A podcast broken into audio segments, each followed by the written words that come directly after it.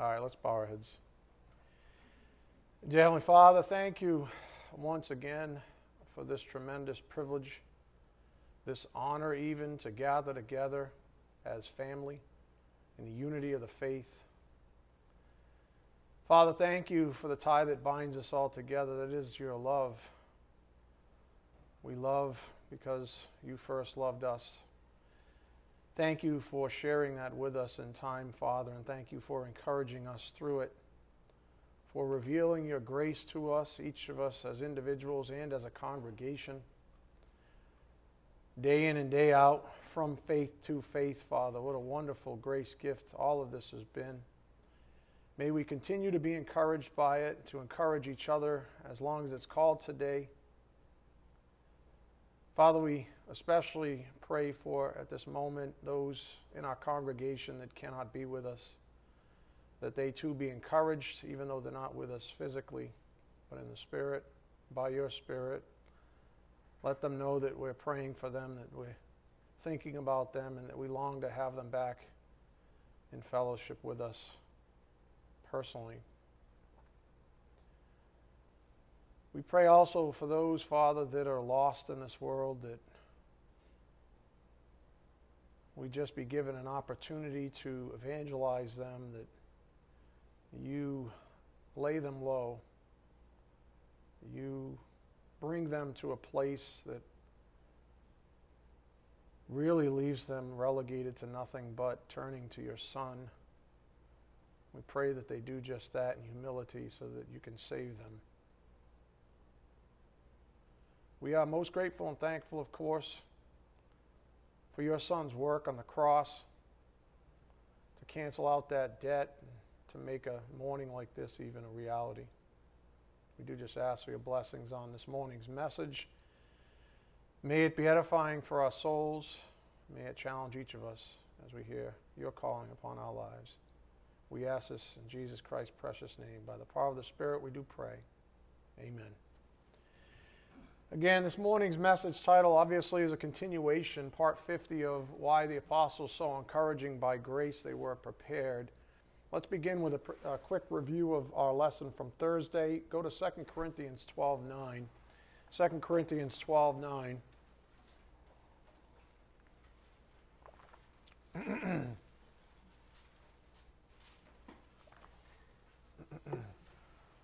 this may seem like a random thought, but I'll share it with you.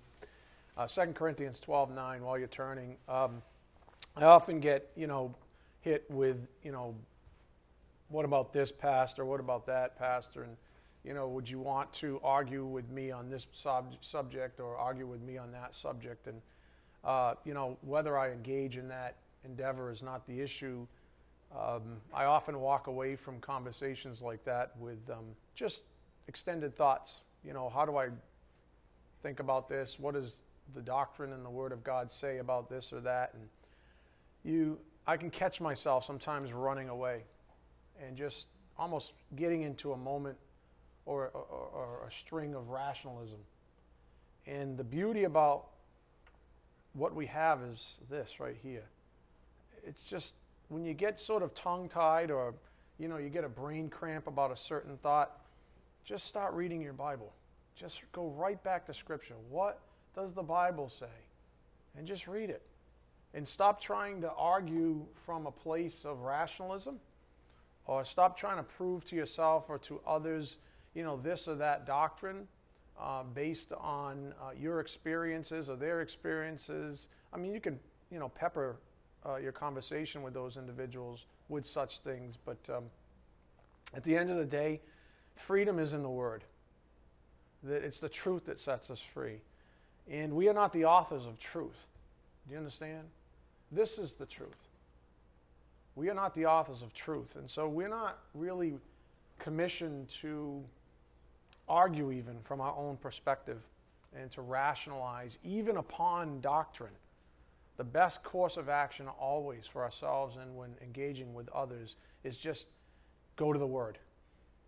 Find it in the Word, it's there somewhere and be diligent to find it in the Word. And if you or your whoever you're engaging with um, isn't convinced, then you want it, you want a little cue, you want you want some little wisdom first thing. You're not going to be able to do it with your rationalism. Do you understand? It's got, you're just going to bark up some tree and it's going to become frustrating for both of you and possibly do more damage than good. So if you or someone else is being stubborn, there's, there's where you go. Amen? All right. On that note, 2 Corinthians 12 9, and he has said to me, My grace is sufficient for you, for power is perfected in weakness.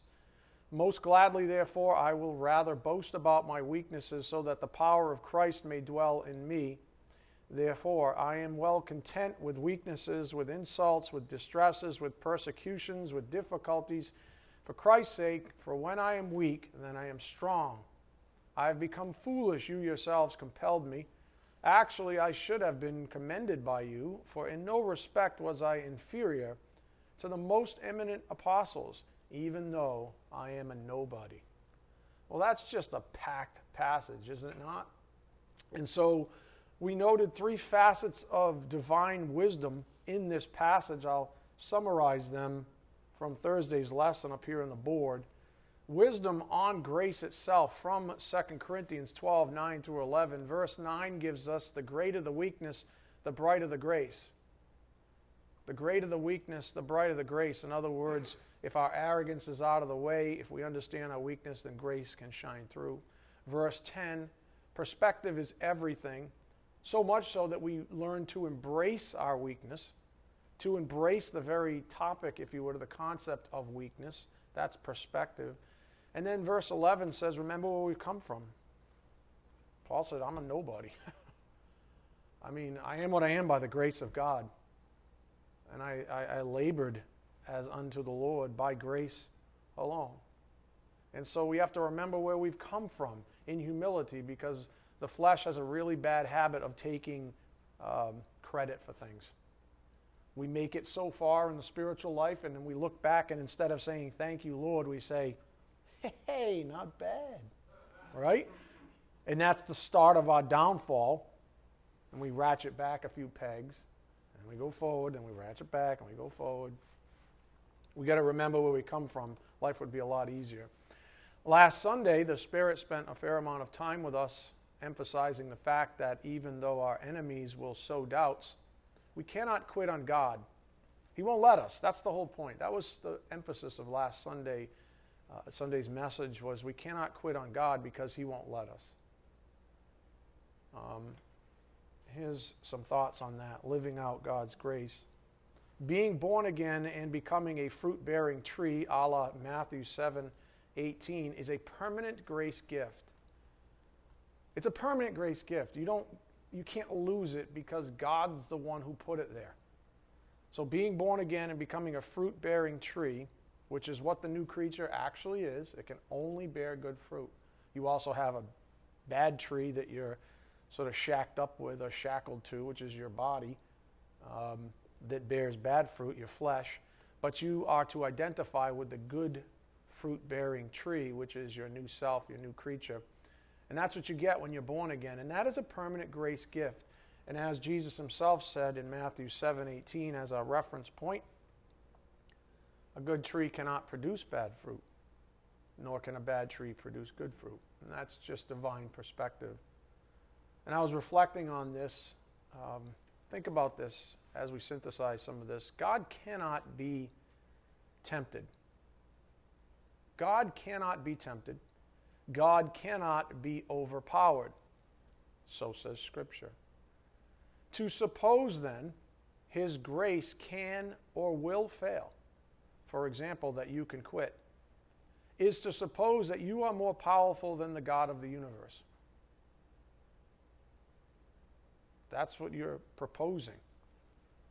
If you propose that you can quit on God's grace, that you can somehow negate being born again or negate the effects of being a new being made a new creature is to say you can overpower God the God of the universe which is folly of course so for the sake of perspective on the idea of not quitting temptation and even faltering for a time is not the same thing as quitting we call that stumbling. A good example of that is Job. but the principle is true for all of us that temptation and even faltering for a time is not the same thing as quitting. We might call that stumbling. One area that humans tend to struggle with, and this came up in our lessons this past week, one area that we tend to struggle with the most is in the area of forgiveness. I mean, raise your hand if you've never been sinned against. Raise your hand if you've never sinned against anyone. Why do you still love each other?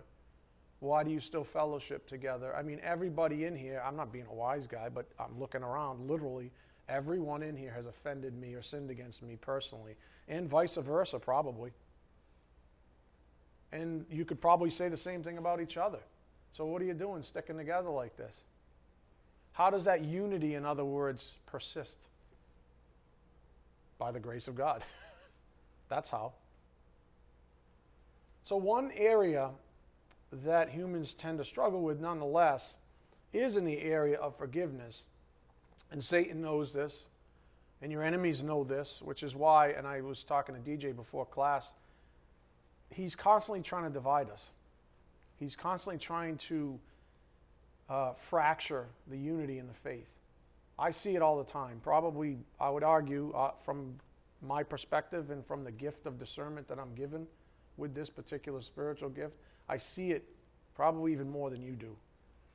In all the little subtle ways that he uses to try to fracture you, to take you away. I'm constantly on guard with how he goes about doing that thing. And it's usually, frankly, other people. It's usually other people. And thankful because of the nature of our, our church here and the unity, the tight we have a very tight church here, believe it or not it tends to be from without. That's what I tend to see is people from outside of the church coming in and drawing people away from the body. That's what I see. And so I, I, I tend to warn all of you. I, I do it in my own way, uh, an individual, uh, on an individual basis, just to sort of say, hey, listen, uh, keep your eye on this or keep your eye on that, because from my perspective, it seems like you're being dragged away and you don't even know it yet. Nonetheless, one area that humans tend to struggle with the most is in the area of forgiveness. And as we read the following passage, keep in mind the sphere in which forgiveness exists. Forgiveness is not just an, you know, like when you're a little kid, mom says, Forgive your little sister. I forgive you. And it's not genuine. But it's like this act, right? And it's like, okay. If, do I get to watch cartoons if I say I forgive him? Yes. Okay, I forgive her. God sees the heart. And so forgiveness is a heart issue. You can forgive someone and never say a word to them for the rest of your life. Some of you have had to do that. Maybe the person you've had to forgive you, they don't want to see you anymore. Or maybe the person you've had to forgive isn't alive anymore. But as we as the Bible tells us, forgiveness is really about us. So as we read the following passage, keep in mind the sphere in which forgiveness exists and listen to how Paul prefaces the subject of forgiveness with heartfelt love. Go to Ephesians 4:25. Ephesians 4:25. See, Paul was always after the unity of the faith. He's the one who coined the phrase after all. He wanted it to be unity in the body. Why? Because he knows that we're going to mess up and we're going to we're going to um, sin against each other, and our natural tendency is to not forgive. And then when you not when you don't forgive each other, there's a fracture now. There's always something there. Ephesians 4:25. And so he was constantly trying to say to the churches, listen, behold the unity, uh, hold it as precious, and and and keep it. Therefore, verse 25, therefore, laying aside falsehood, speak truth, each one of you with his neighbor. See, that's a big deal. I mean, a lot of people aren't even honest with each other. Speak truth, each one of you, with his neighbor, for we are members of one another. Be angry, and yet do not sin. Do not let the sun go down on your anger, and do not give the devil an opportunity. If you're angry, approach someone. If you've sinned against someone, confess your sin to them and ask for forgiveness. Why? So that this whole thing can be put aside. the longer it goes, the, the, the bigger the chasm, the, the larger the, you know, every day is like a hammer, you know, with an old wedge uh, uh, that you would use to split wood. It's like a hammer, and every day is just another whack on that wedge, and it fractures and fractures and fractures the body. Don't let the sun go down on your anger. Why? Because you're going to give the devil an opportunity if you do. He who steals must steal no longer, but rather he must labor, verse 28, performing with his own hands what is good, so that he will have something to share with one who has need. Let no unwholesome word proceed from your mouth, but only such a word as is good for edification, according to the need of the moment, so that it will give grace to those who hear. Do not grieve the Holy Spirit of God, by whom you were sealed for the day of redemption. Let all bitterness and wrath and anger and clamor and slander be put away from you, along with all malice. And then here's our point be kind to one another, tender hearted. What? Forgiving each other, just as God in Christ also has forgiven you. And do you think that God said, okay, I'll forgive him? Like a little kid? Or did he really forgive you? Do you think God just put on an act, sent his son to the cross for the sake of forgiveness? And then he was like, okay, you're, ha- you're satisfied? Whoever he's talking to, you know what I mean? Himself, I guess, is justice. He didn't do that. Why? Because God is love. And in that same sphere of love is forgiveness. Love wants to forgive. That's the point. We'll get to that a little bit more. Here, up here on the board. Let's walk this walk here. Forgiveness. A forgiving heart is a godly one. How do we know that? Because God forgive. God forgives us, right? So a forgiving heart is a godly one. It's impossible impossible to fellowship with another person if we persist in unforgiveness. Imagine if God's forgiveness were incomplete. How would we ever fellowship with Him for all of eternity? Just think about that. It's impossible for you to fellowship with another person if you're holding a grudge against them, if you haven't forgiven them in your heart. Something is going to be missing. There's, the purity that should be there isn't there. And then you just extend that. Imagine if God's forgiveness were incomplete like, like yours is oftentimes. What would heaven be like? How would we fellowship with Him? There would always be something hanging over us, right? This is the kind of wisdom the Spirit's been trying to impart to our souls as of late. Um, reflect some more, and I alluded to this earlier. The very basis of our salvation just think about this. The very basis of our salvation is forgiveness. Romans 3 23 to 24 appear in the board. For, we all, for all have sinned and fall short of the glory of God. That means we've all sinned, we've all need his forgiveness, being justified as a gift by his grace through the redemption which is in Christ Jesus. So, the very basis of our salvation is forgiveness. So, we might say rightly that the Lord God is the ultimate forgiver. Is that fair to say? Of course. He's the ultimate forgiver. And you know what else He is? You ready? Let's synthesize this. The Bible says that He is also love itself. So, on one hand, He's the ultimate forgiver. On the other hand, He's also love itself.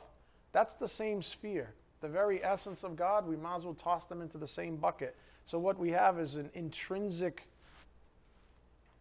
connection between love and forgiveness. They're in the same ball of wax, so to speak. What you quick, quickly realize with that perspective is the following up here on the board. To place yourself outside of the sphere of forgiveness is to remove yourself from the sphere of love for they are one and the same. Again, to place yourself outside of the sphere of forgiveness is to remove yourself from the sphere of love, for they are one and the same. A forgiving heart is a loving heart. A loving heart is a forgiving heart. So says the Bible. How do we know? Because God is those things. I hope that makes sense to you. Go to Colossians 3:12. Colossians 3:12.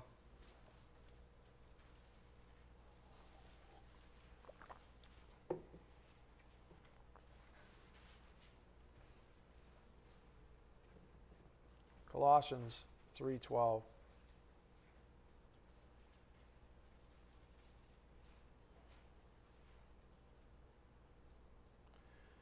So, as those who have been chosen of God, holy and beloved, put on a heart of compassion, kindness, humility, gentleness, and patience, bearing with one another. Why would we have to do that? Because we're all ridiculous. Today it's you, tomorrow it's me, and then vice versa. So, bearing with one another and what? Forgiving each other. Forgiving each other. Why? Because that's what love does. That's what love is motivated to do. Whoever has a complaint against anyone, just as the Lord forgave you, so also should you. And then, of course, look at verse 14. Isn't it obvious? Beyond all these things, put on love, which is the perfect bond of unity. That's right. That's how you arrive at love. If you don't forgive, you exit the very sphere of love. You've, you're sort of on the outside looking in. You're saying, I, I want to love. I want to be in love. I want to be loved. I want to be in the sphere of love. Then you need to forgive. Starting with some of you yourselves. Some of you are riddled with, with guilt that should not be there. And so you're not even, you don't even forgive yourselves, never mind everyone else. And that's why your life is lacking. The thing you want the most. I mean, let's face it, folks. The greatest gift of all is love. Amen? Uh, uh, yeah. Yeah. That's what everybody wants, just to love and be loved. By God, of course, for starters. But when that thing begins enveloping your life and the life of others, and you begin to sense a whole unity in the sphere of God's love, then life becomes even grander. Who doesn't want that, even in time? But here's the deal, and I apologize about that. I don't know what happened with the font. I think it was a last minute addition. Beyond all these things, put on love, which is the perfect bond of unity. Because love brings people together. So, the sphere of love, as I like to call it, Unity suffers when unforgiveness persists. Peace is fleeting, and we distance ourselves from love, grieving the Spirit. This is not what the Spirit wants. That's why it says, do not grieve the Spirit. Unity suffers when unforgiveness persists. Peace is fleeting, and we distance ourselves from love, grieving the Spirit. Look at verse 15. Let the peace Colossians 3:15. So love is the perfect bond of unity, and then he continues, "Let the peace of Christ rule in your hearts, to which indeed you were called in one body, and be thankful. Let the word of Christ richly dwell within you, with all wisdom, teaching and admonishing one another with psalms and hymns and spiritual songs, singing with thankfulness in your hearts to God." Do you see what Paul is saying here? Do you see what he's trying to build up? He's not saying, like the strict parent, forgive your sister for being this thing. Okay, I'll do it. He's saying, no, I want you to love.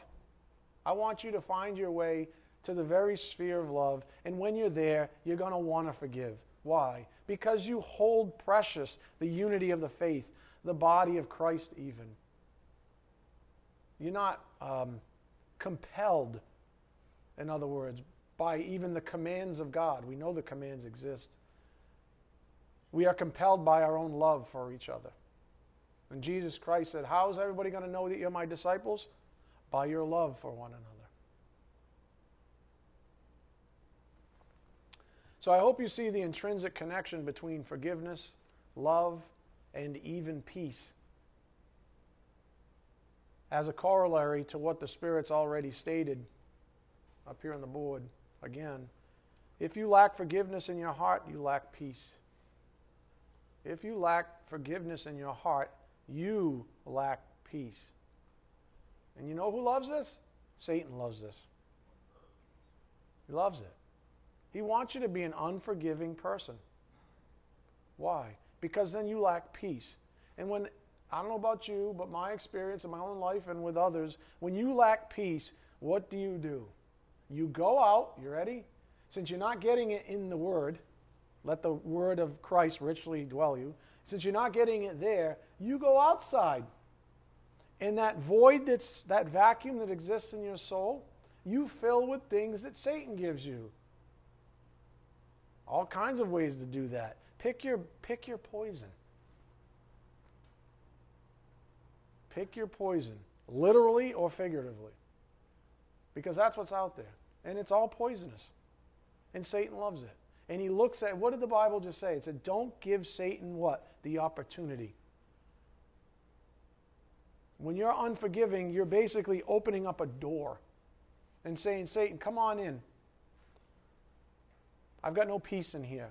Fill it with some, I don't know, pick your poison.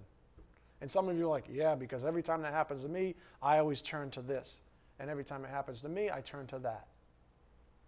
Satan loves it because you've just given him the opportunity to enter into your life, to have some level of power or control over you, which he has no right to. So Satan loves this. Some of you hearing my voice right now lack peace because you carry the burden of unforgiveness around your neck. It's not a yoke the Lord has given you. So take it off and abide in the one who said, My yoke is easy, my burden is light.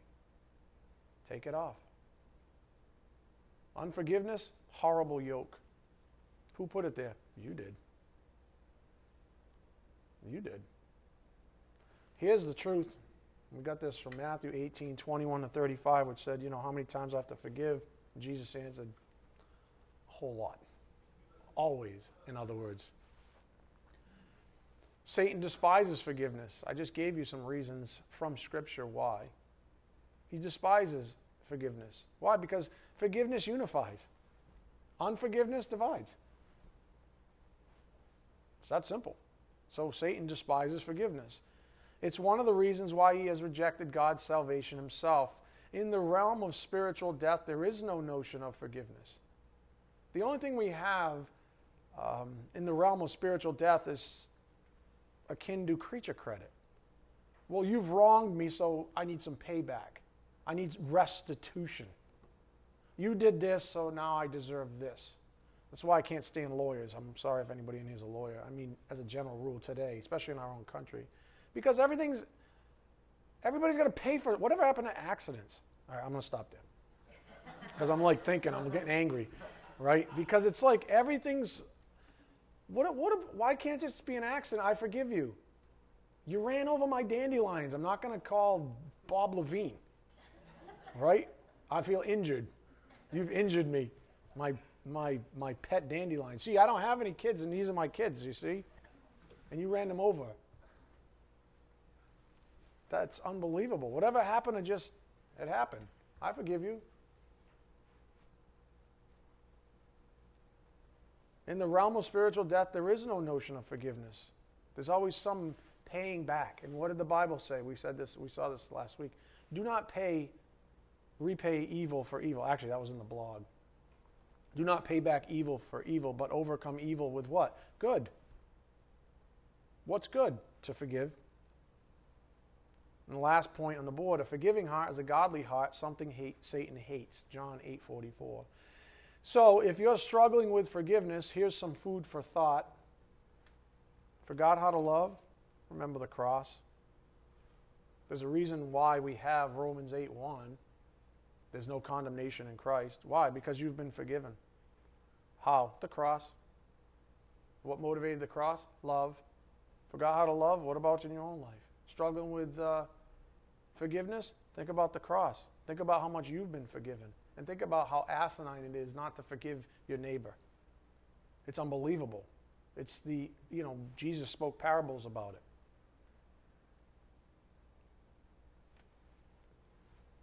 And it's not much more graphic than this in the Bible, Isaiah 53 5. But he was pierced through for our transgressions, he was crushed for our iniquities.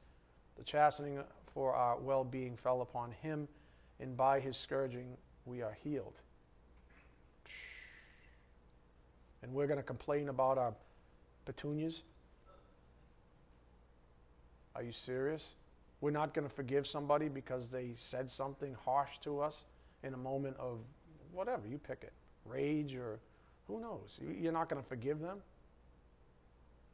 with everything that God has forgiven you, including the sin of what you're, how you're judging that person right now. Kind of ironic, right? Some of you allow your anger to go down with the sun, a la Ephesians 4.26. The warning from Holy Scripture is that some people don't like to forgive others.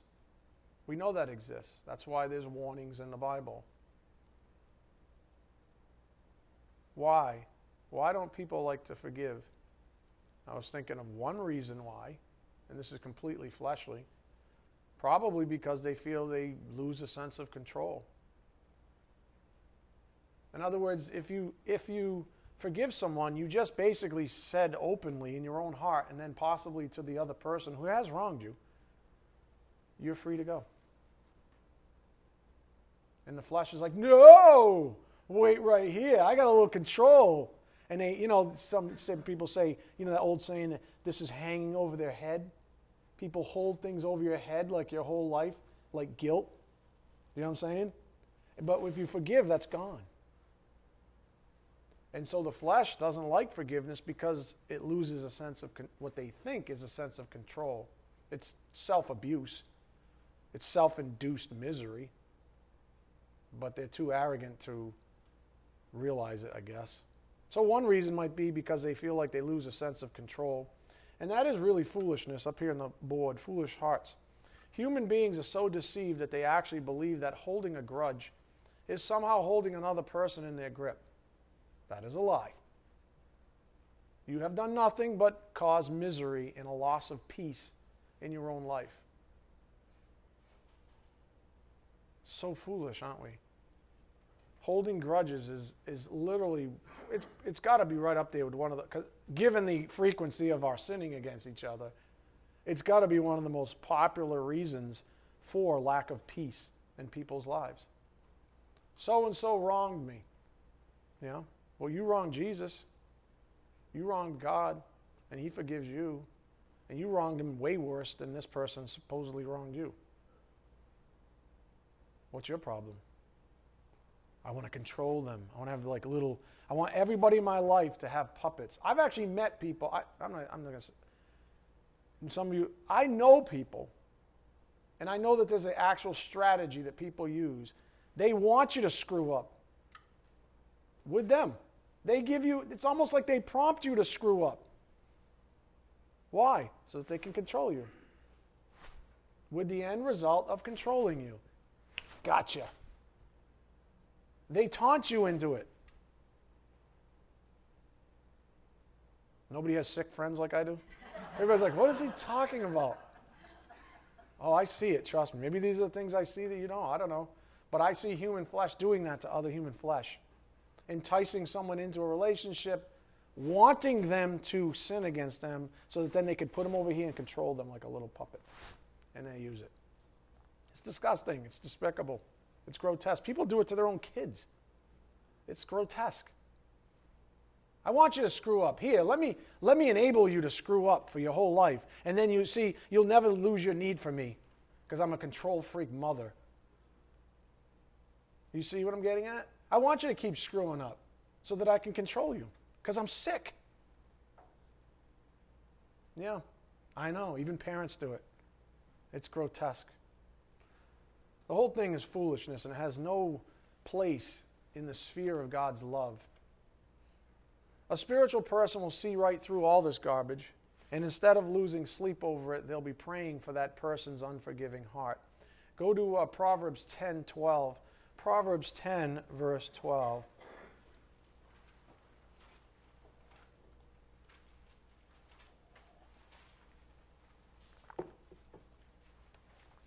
You know, you're really hating on somebody if you don't forgive them. You know that, right? Because love forgives. So, what's the opposite of love? Hate. Hate. You're hating on someone when you don't forgive them.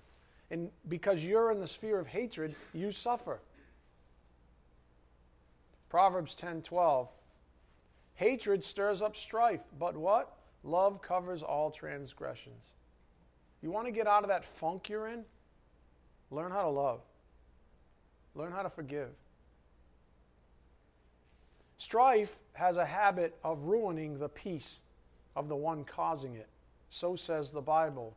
Don't believe me? Look up here on the board. 2 Peter 2:19 says it very simple. For what, by what a man is overcome, this by this he is enslaved.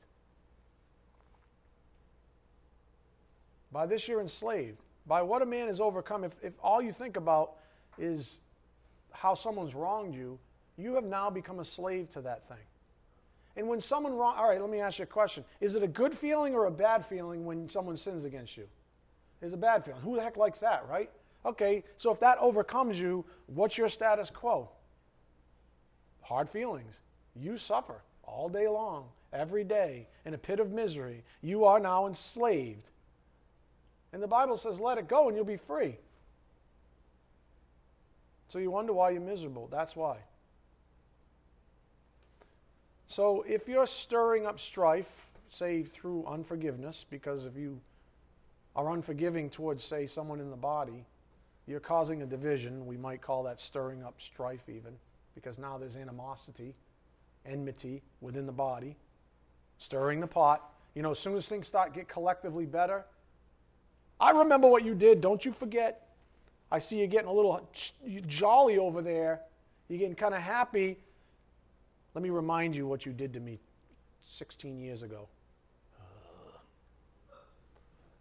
or 16 minutes ago. Why should it take even 16 minutes to forgive anybody? Humans are ridiculous. We like to stir the pot, though, don't we? We like to pretend we have control. And one of the reasons and one of the ways that we pretend we have control is through unforgiveness. But yet, when you're that person, you are the one that suffers. Guaranteed. Not kind of, not maybe, guaranteed. For by what a man is overcome, by this he is what?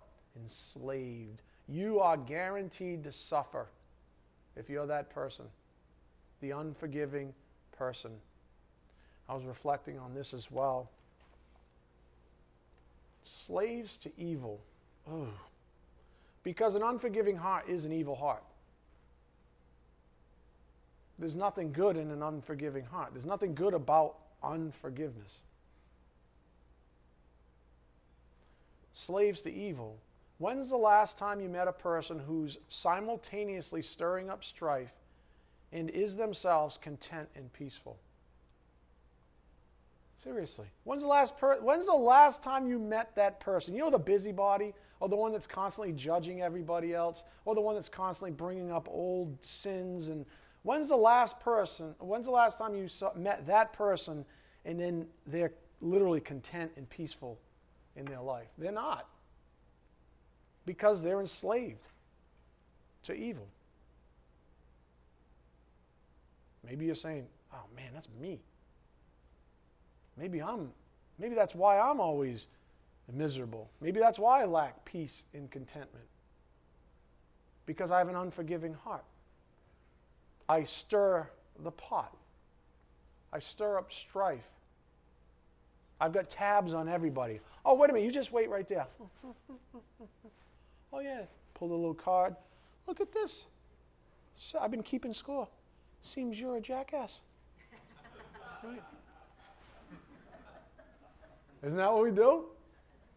You know what I'm saying? You got a little picture of a donkey there, the whole nine yards. See, you're a donkey. You see it? It's unbelievable. And God's got a whole file cabinet on you. right? He's like, let's just open up this can of worms then. And he pulls a file cabinet. The cat, file cabinet's like from over there to over there, extends right out. Right? When's the last time you met somebody that's actually happy and a busybody or an unforgiving person? They don't mix. It just doesn't happen. And a lot of this can happen even in with your own soul. He keeps bringing this back up for a reason. What if you're stirring up strife in your own soul? What if you come to class today and you're set free, and as soon as you step off the, the threshold over there, your flesh is pouncing on you? Oh, no, no, no, no, no, no. We're not going this freedom route. We're going to go the guilt and condemnation route. We're going to keep you stuck in dysfunction junction. Because I don't want you peaceful and content. Because I can't control you that way. So says your own flesh. And so some of you, because you're in a moment of weakness, will go back to your old ways. So a lot of this can happen in your own soul. So back to our instigating principle. Again, that's just foolishness. Foolish hearts. Human beings are so deceived that they actually believe that holding a grudge is somehow holding another person in their grip, and that is a lie. To cling to unforgiveness is to doubt the grace of God. Repeat that to yourselves. To cling to unforgiveness is to doubt the grace of God. In other words, if the Word of God says that if you forgive, you are blessed by grace through faith, then to doubt that is to doubt the grace of God itself. And you know what? Your enemies want you to doubt such grace. That's what they want. They want you to doubt that grace. That a gracious, forgiving, loving heart isn't the answer. They want you to believe that lie. That trying to control people through your flesh, through the devices of the flesh, is the way to go. What has that ever done for you? Some of you are so, I don't mean to be rude, but some of you are like really stupid. I'm serious. Like, how long does it take for you to realize that that doesn't work? I mean, you're just going to like literally live in, and I don't mean to be harsh, you know, I couldn't think of a better word, but I'm thinking of myself too, because I'm stupid that way too, so. How long is it going to take for you to figure it out? That that doesn't work that an ungracious, unforgiving, unloving heart doesn't deliver you. How long is it going to take? Some of you are like, a really long time. Right? And that's what the body that's what your enemies want, because as long as they can keep you in that, that arena, they've got you. So here's what the Spirit's been saying to us up here on the board entertaining doubts, cast it off immediately. If the Bible says forgive, then forgive. Find it in your heart somehow. Pray on it. Lord, give me the strength. Give me the strength to forgive this person. You know what they've done to me. You know it hurt a lot. Pray for it. Some of you don't even pray. Pray for it. Cast it off immediately. Wash your hands of it. For doubts are like a virus. The longer we play with a virus, the more likely we are to become infected by it. And I love this question. This goes all the way back from Tuesday. Doubts are not from God, so who are they from? Go to Ephesians 6:10. Ephesians 6:10. These kinds of doubts, doubting the grace of God, they're not from him. So who are they from?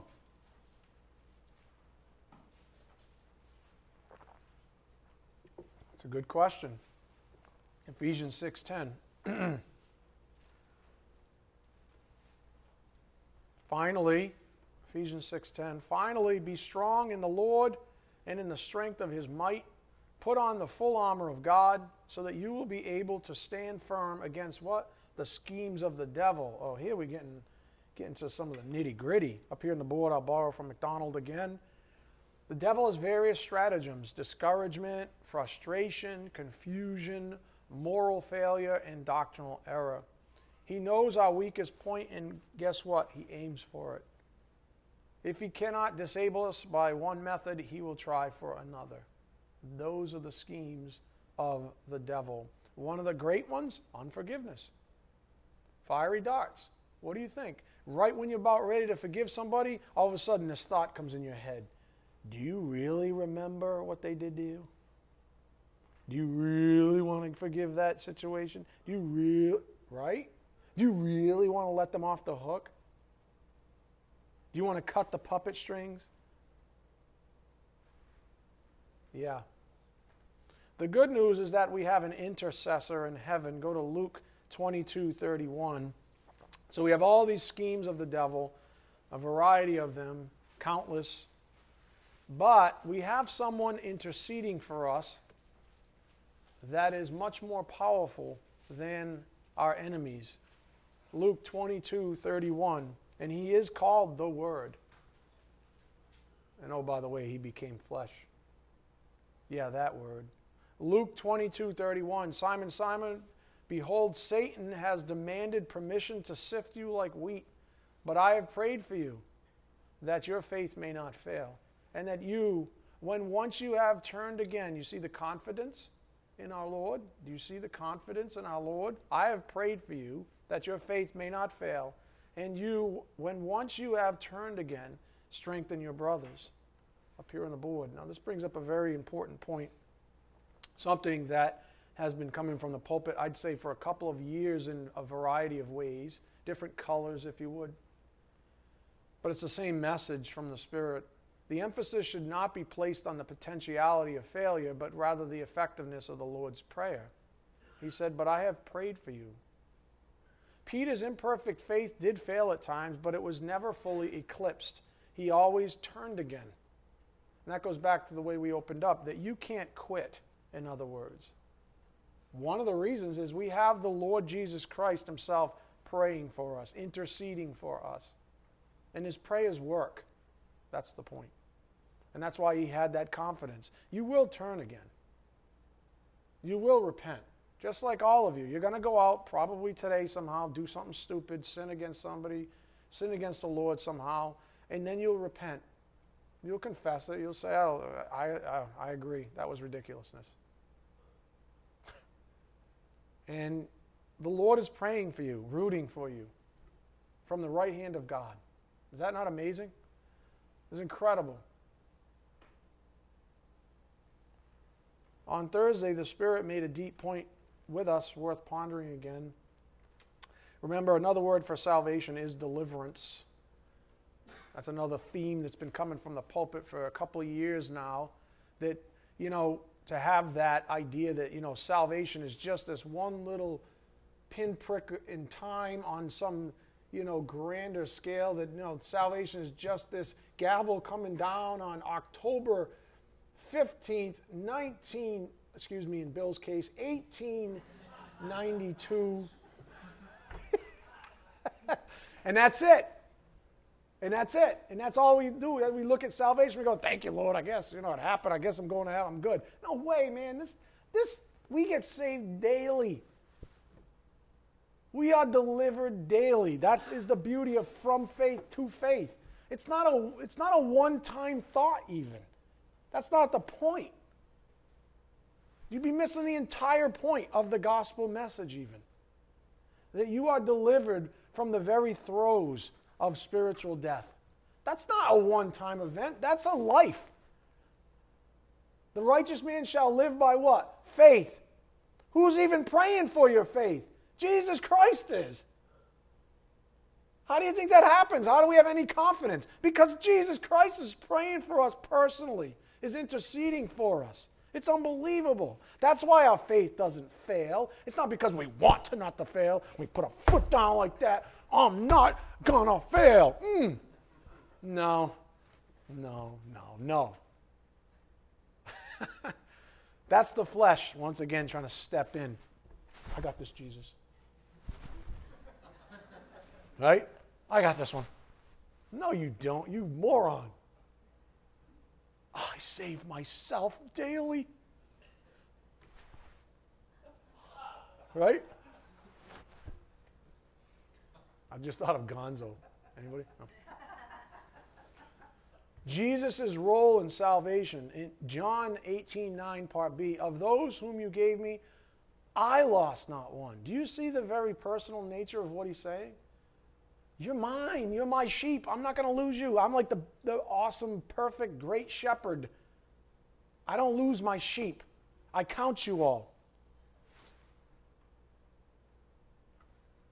Throughout Scripture, Jesus is depicted as having a very active role in our salvation, both in the gospel call, he said, My sheep hear my voice in John 10 27, and daily.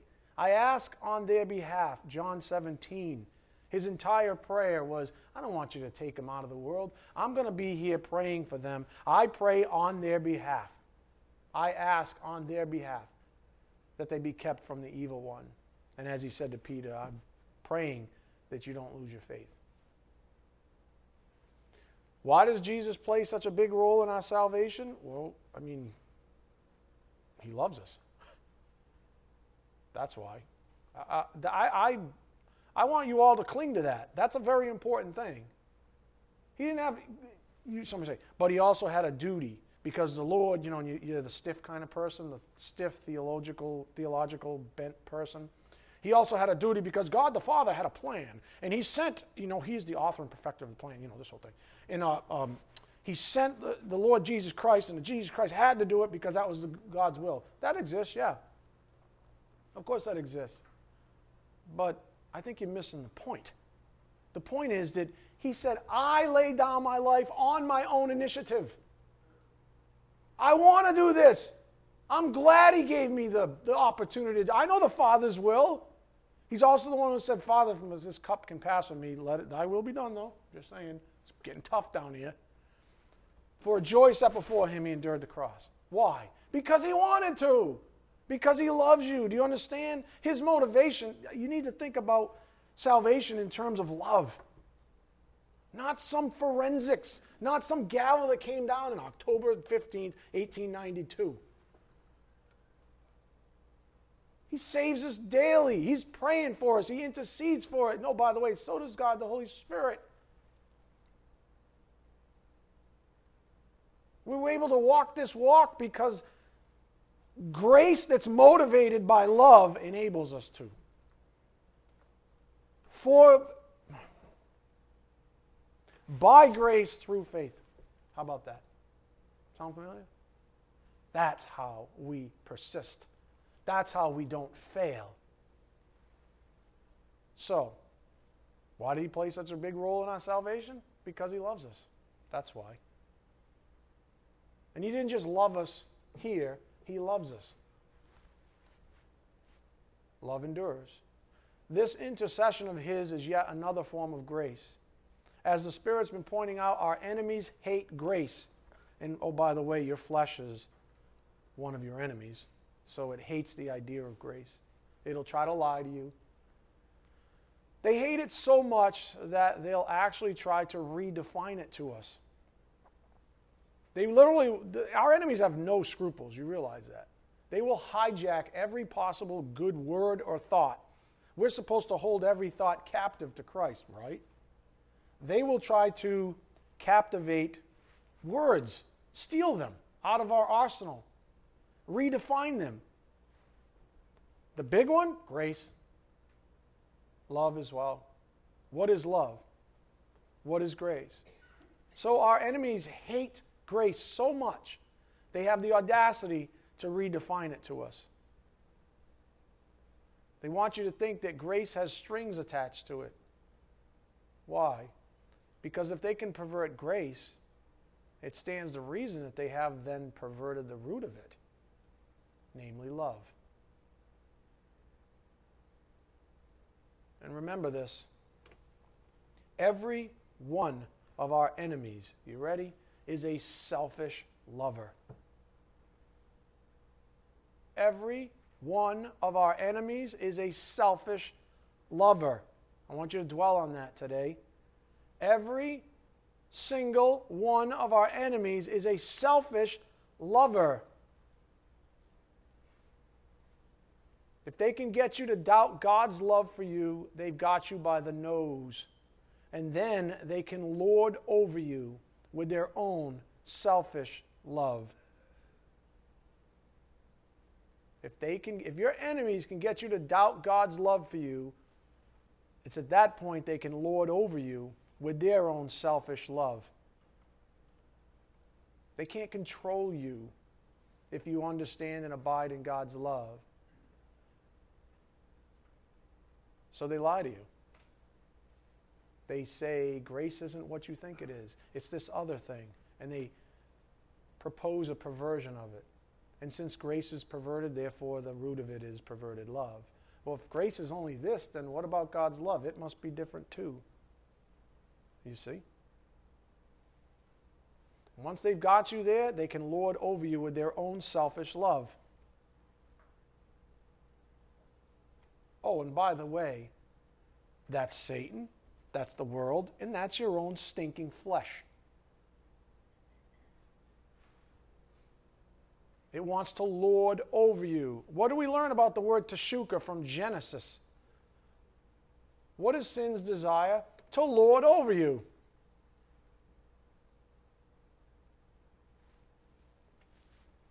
Our enemies are selfish lovers.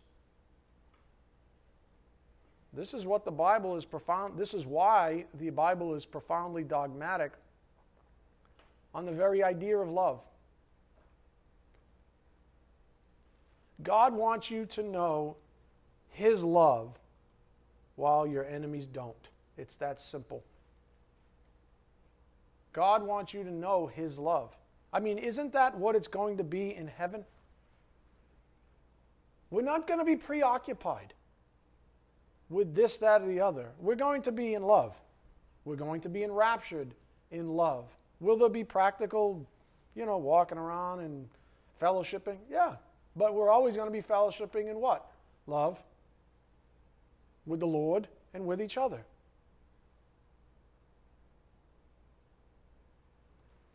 We're not going to try to control each other.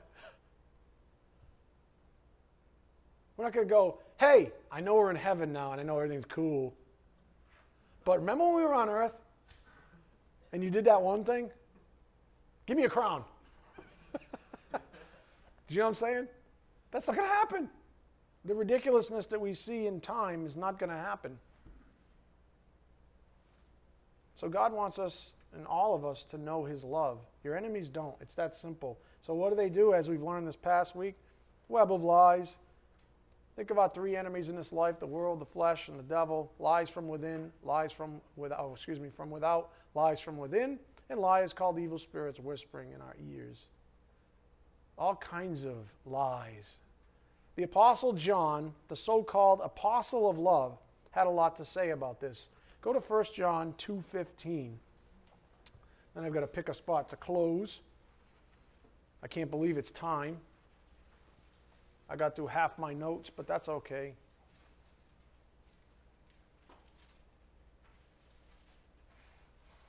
The Apostle John, the so called apostle of love, had a lot to say about this topic. 1 John 2.15, and he didn't hold back.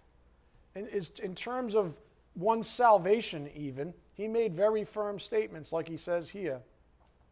Do not love the world, nor the things in the world. If anyone loves the world, the love of the Father is not in him. Do not love the world, nor the things of the world. If anyone loves the world, the love of the Father is not in him. You see the, um, I would call it the contradistinction, the distinction between the world and God, the sphere of the world's love, which is always selfish, motivated by self, pick your enemy, or God's love, which is the very sphere of love that includes things like we've studied this morning, like forgiveness, unforgiving heart, misery, spiritual death, makes sense. Forgiving heart, sphere of love, freedom, truth, deliverance. Go to 1 John 3 1.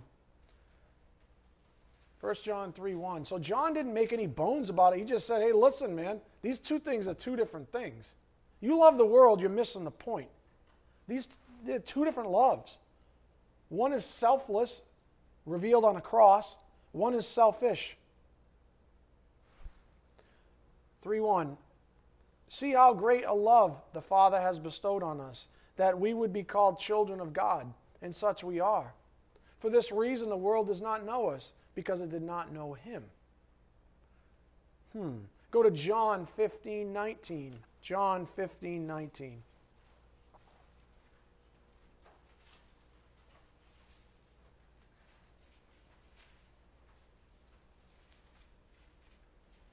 John 15, 19. Again, the apostle of love had a lot to say on the topic. John 15, 19. He wrote this, of course. You got red letters there, right? So he's writing and recording what Jesus said. If you are of the world, the world would love its own. But because you are not of the world, but I chose you out of the world, because of this the world hates you. Do you see again the distinction? If you're with the Godhead, if you're, if you're saved, the world's going to hate you. You can play games with the world and, and, you know, I guess fellowship with it for a time. But look at what Jesus said. If you were of the world, the world would love its own. But because you are not of the world, but I chose you out of the world, because of this, the world hates you. Get used to it. And hatred comes, you know, violence. I was having this discussion with, I can't remember who. Violence comes in all kinds of shades. The great violence that some of you um, tolerate in your own lives is hatred for Christ. That's the one that kills me. I think I'm going to end here. That's the one that I think um, is difficult to um, swallow for a lot of people because what you have to remember is that if someone denounces Christ, they've blasphemed the Spirit, um, that's not love. That person, in the very strictest sense, hates Jesus Christ, doesn't want anything to do with him. And yet we spend inordinate amounts of time with people that are opposed to the very one who saved us. And that's why the Bible says, do not be a friend of the world.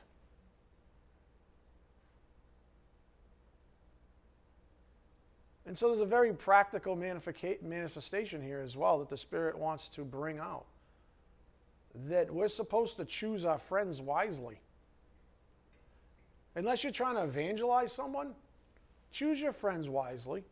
If you're trying to evangelize them and you're spending inordinate amounts of time, you know, with a person who frankly doesn't want Jesus Christ, what are we doing here? You have to ask yourself, how are you spending your time then? Well, I go to church. Good for you. Then what? Then I spend all my time in the world. That doesn't make sense. Does the world love you?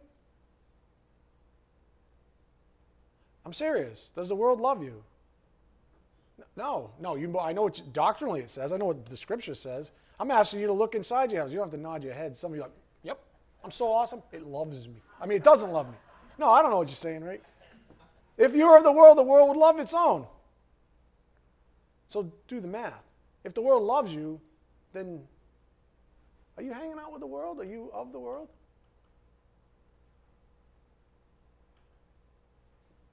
Huh. Does the world love you? That's between you and the Lord.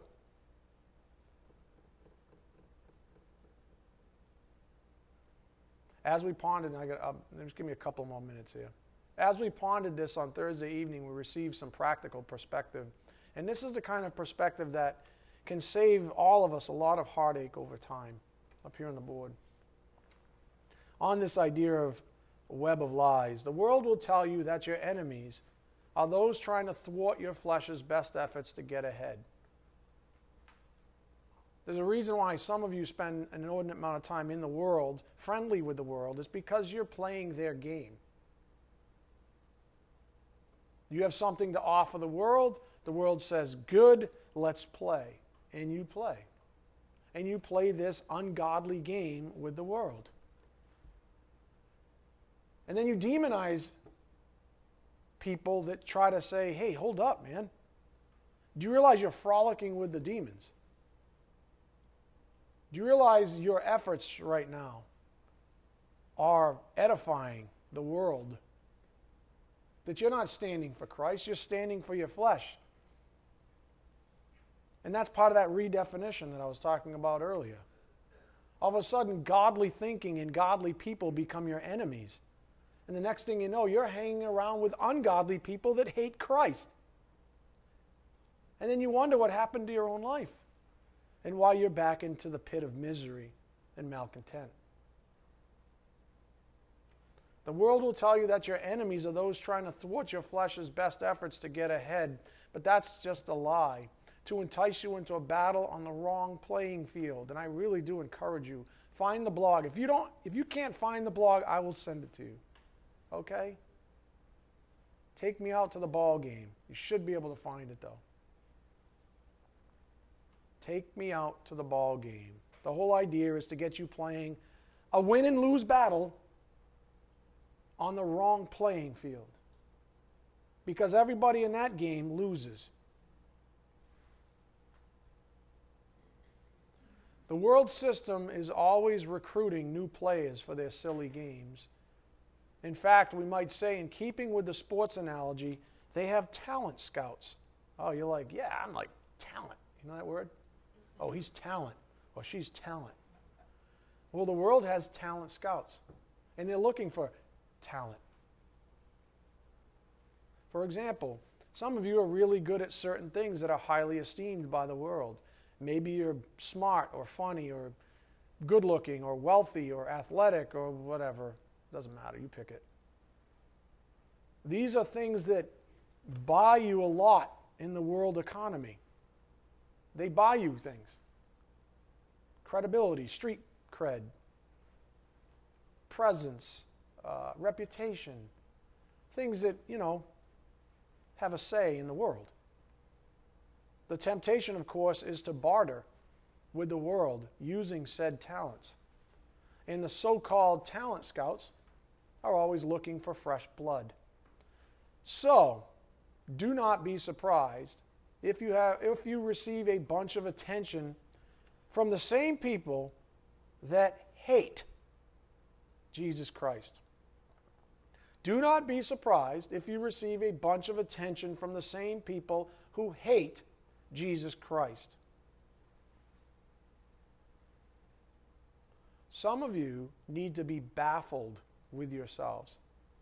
I mean, baffled, especially after a message like this morning. You spend more time being friends with those who reject Jesus Christ than you do with those of the faith. Why is that? I suppose for a multitude of reasons. Maybe you've realized that godly people could care less about idolizing you because of this or that talent. Again, maybe you've realized that godly people could care less about idolizing you because of this or that talent. Maybe you've realized that the world will, quote, pay you handsomely for your friendship just because of your so called talents. Or maybe you found a way in which to refuse the authority of your God given pastor. Maybe you say, that guy's on crack. You don't know what he's talking about. He's just this opinionated jerk. I'm not going to lose any sleep over that. You're going to have to stand in a line. Because you're the one who suffers. I love you enough to be your enemy in the moment, to be disliked. I don't care. We don't have to be friends. In fact, for, in, in many cases, I'm glad we're not friends. Someone will be like, wow, that was harsh. we can be friendly, but I mean, you know what I'm saying, right? I'm not aiming to be friends. I mean, friends are work. Do you understand? There are many reasons that only you can answer for yourself. But here's what I do know about this morning's lesson I am the vessel God has ordained to deliver you the truth. But your enemies, the ones some of you spend inordinate time, amount of time with, frolicking with nonetheless, are enslaving you with lies. For this latter group is not seeking you commendably. Go quickly to Galatians 4:16 and I'll close, I promise. There's a, in other words, there's a lot of people in your life, my friends, my loved ones, my family, that are not seeking you commendably. They want to be your friend for the wrong reason because you are manipulative, because you are unloving, because you are fleshly, and you are playing their game, and they see it, and you have certain something that they want that they can barter with you. Do you understand what I'm getting at here? They're not seeking you. They're not seeking you in love. They're not seeking to see you delivered, to see you set free. Just the opposite. They hate Christ, which means they do not have his heart. They don't love you, they are selfish lovers. Whatever they're doing with you, however they're enticing you, it's completely selfish, not selfless, like this. This is selflessness on full display. Out there, selfishness, and they are enslaving you by sucking you in. And they will use you up, chew you up, and spit you out. Well, at least they say they want to be my friend. You see? You just said you don't want to be anybody's friend. This will be some rumor now, right? This pastor, he's such a jerk. He don't want to be any of our friends. You hear what he said? You know what he said, Mildred? You said you. You see the flesh? These people are not seeking you out of love. You are a tool for them. You are a stepping stone. And when your value to them dissipates and is gone, which it eventually will, they will cast you off like a dirty rag. Galatians 4:16. So have I become your enemy by telling you the truth? They they eagerly seek you, not commendably, but they wish to shut you out so that you will seek them. But it is good always to be eagerly sought in a commendable manner, and not only when I am present with you. I pray for you guys all the time. Why? Because I seek you commendably. The love of God pursues you, the grace of God pursues you. That world out there, a viper. Carnivorous beast. What's that noise? You guys see that? Is someone clicking? What is it? Is it you, Tom? Is it your knee? Oh, no problem. No, I don't think it was you. No, it was clicking. I don't know. It don't matter. I still love you all. Even though you're a bunch of flunkies, whoever it was over there. Right? They don't seek you. This is the point, and then I'll close. I swear. They're not seeking you commendably. They're, just remember the word selfish lovers. You ready? Your enemies, all of them, including the one that you, your flesh, are selfish lovers. They seek you for their own purposes. They consume you. They enslave you with lies. And then they throw you out of the car, a moving vehicle, and say, Next. Jesus Christ loves you so much He's guaranteed a place for you in heaven. He's gone to prepare a place already. Who are we going to trust? Do you see it? Spend your time with Him. If it means you got to forgive people, forgive them. Whatever that means in your life, spend your time with Him. And stop being sucked into the world because they could care less about you. They are selfish lovers. Amen? All right, let's bow our heads. Dear Heavenly Father, thank you so much for this wonderful opportunity to study your word, to be washed over by it, to be set free, to continue to be delivered by it, Father. We just are so very grateful for your grace and your love. And we're also grateful, Father, for the opportunity to share said grace and love with others in our lives, that they might see truth and be set free as well. We just ask for traveling mercies as we take what we've learned out to a lost and dying world, Father, that needs it so desperately. We ask these things in Jesus Christ's precious name. By the power of the Spirit, we do pray. Amen.